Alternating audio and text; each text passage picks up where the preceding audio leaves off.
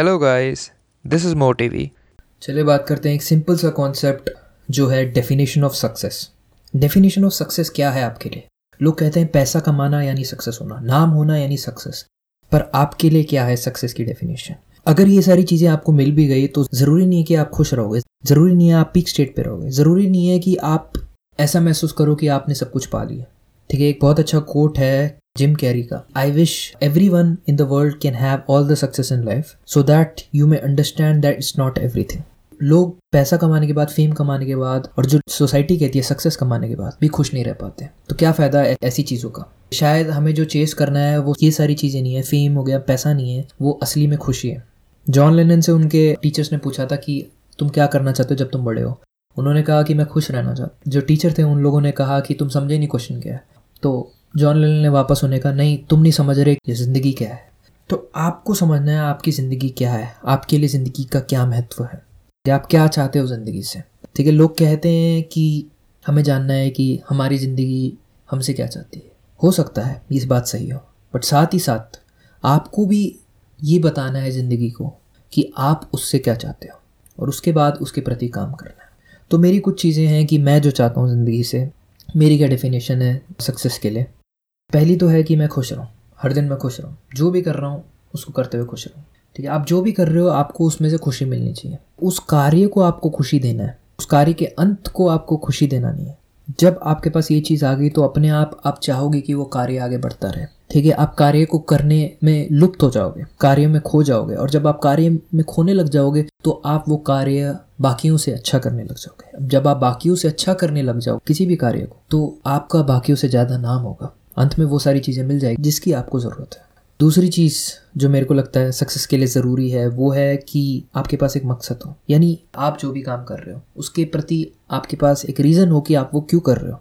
आपको क्या मिलने वाला है? या आपको करने से कैसा महसूस होता है? मैं हर काम, जो भी काम करता हूँ, मेरे लिए यही होता है कि मेरे पास उस काम को करने के लिए एक रीज़न हो। मैं क्यों करूँ किसी काम को अगर मेरे पास रीज़न ही नहीं है? मैं क्यों साइकिलिंग करूँ अगर मेरे को फिट नहीं रहना है? मैं क्यों रोज़ सुबह उठूँ अगर मेरे को काम बारह बजे के बाद ही चालू करना है तो वो मकसद ढूंढिए। आप किसी भी काम को करते हैं उसका, या आप कैसे क्यों ज़िंदगी जीते हैं उसका।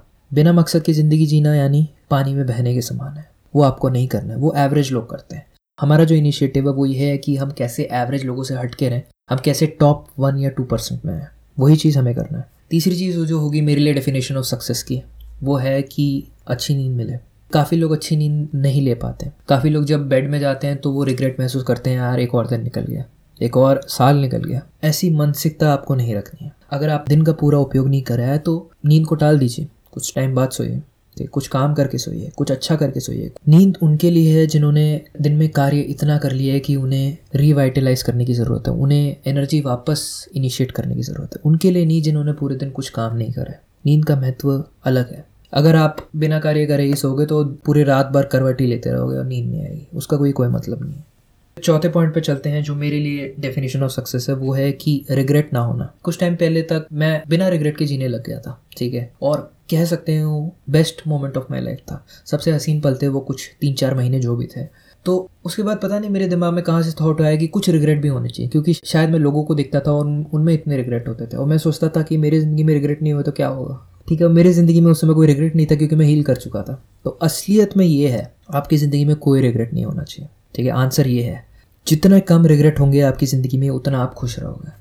लोग रिग्रेट को अवॉइड नहीं कर पाते हैं, इसलिए वो रिग्रेट लेके चलने लग जाते हैं। रिग्रेट लेके चलना अच्छी बात नहीं है। अगर आपके ज़िंदगी में रिग्रेट है तो उसको जितने जल्दी हो सके डिजोल्व करिए, उसको ख़त्म करिए। हटाइए ज़िंदगी से। रिग्रेट एक तरीके से आपको पास्ट में बाइंड करके रखता है, ठीक है? अगर आप पास्ट में हो तो आप प्रेजेंट में नहीं रह पाओगे। या आप आज में नहीं जी पाओगे। अगर आप आज में नहीं जी पाओगे तो आज बहुत जल्दी आपका अतीत में बदल जाएगा और फिर आपके हाथ से निकल जाएगा। ये आपको नहीं चाहिए। आपको जो चाहिए, आपको अपने पल का, अपनी ज़िंदगी का पूरा भरपूर फ़ायदा उठाना है। वो आप तभी उठा सकते हो जब आपकी ज़िंदगी में कोई अफसोस नहीं है रिग्रेट नहीं है। आपको किसी चीज़ का अफसोस नहीं होना चाहिए। अब जो हो गया, वो हो गया। उसके बारे में आप कुछ नहीं कर सकते। दूसरों को माफ़ करिए, खुद को माफ़ करिए, ठीक है? आगे बढ़िए, कोशिश करिए वो गलती आप दोबारा कभी ना दोहराओ। अफसोस मत करिए किसी भी चीज़ के बारे में। पांचवा रीज़न जो होगा मेरे लिए, वो है कि फीलिंग स्ट्रांग आप जो भी करो, मज़बूत महसूस करो उसमें।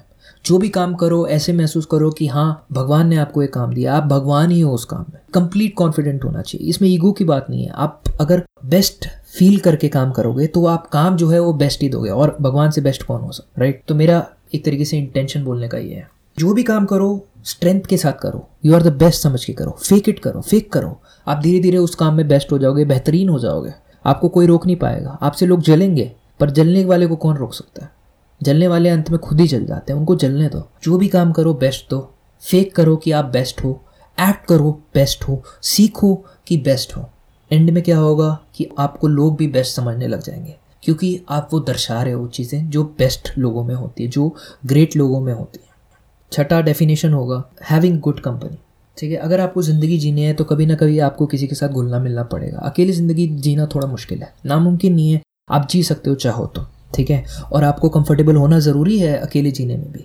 बट कंपनी का होना फ़ायदेमंद रहता है क्योंकि कंपनी आपको काफ़ी तरीके से सपोर्ट कर देती है और साइकोलॉजी के हिसाब से भी कंपनी में सर्वाइव करना आसान है। हमारी साइकोलॉजी मानसिकता सब ऐसी बनी हुई है कि हमें झुंड में सफलता जल्दी प्राप्त होती है किसी भी चीज़ में। तो वो ग्रुप होना आपका बहुत ज़रूरी है। ठीक है? एक कहावत भी है you are the average of five people that you surround yourself with वो पाँच अच्छे लोग होना आपकी ज़िंदगी में ज़रूरी है, जो आपको हर दिन चैलेंज करें अपने मकसद की तरफ़ जल्दी मूव करने पर अपने पर्पस की तरफ़, अपनी चाहत की तरफ़ जल्दी मूव करने के लिए। आपको वो पाँच लोग ढूँढने हैं। अगर आज नहीं मिले तो कल मिलेंगे कल नहीं मिले तो परसों मिलेंगे। अगर कुछ लोग भटक गए तो उनको ज़िंदगी से निकालना भी ज़रूरी है। आपको बहुत ही चूजी बनना है कि आप किसके साथ इंटरेक्ट करते हैं, किसके साथ नहीं करते। अगर आप नहीं करेंगे तो एक तरीके से अपने ही पैरों पे कुल्हाड़ी मारे आपको ऐसा नहीं करना है। आप अपने सुख के लिए ज़िंदगी जी रहे हो, ठीक है? इस बात को आपको पहचानना है। और आपको तभी सुख मिलेगा जब आपके साथ आपकी मानसिकता वाले लोग हों, या आपकी तरह हर दिन सुधरने वाले काम करने वाले लोग हों।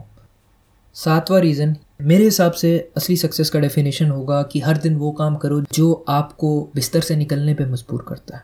जिसके लिए आपको पैसे भी नहीं मिले तो चलेगा। वो काम करो हर दिन।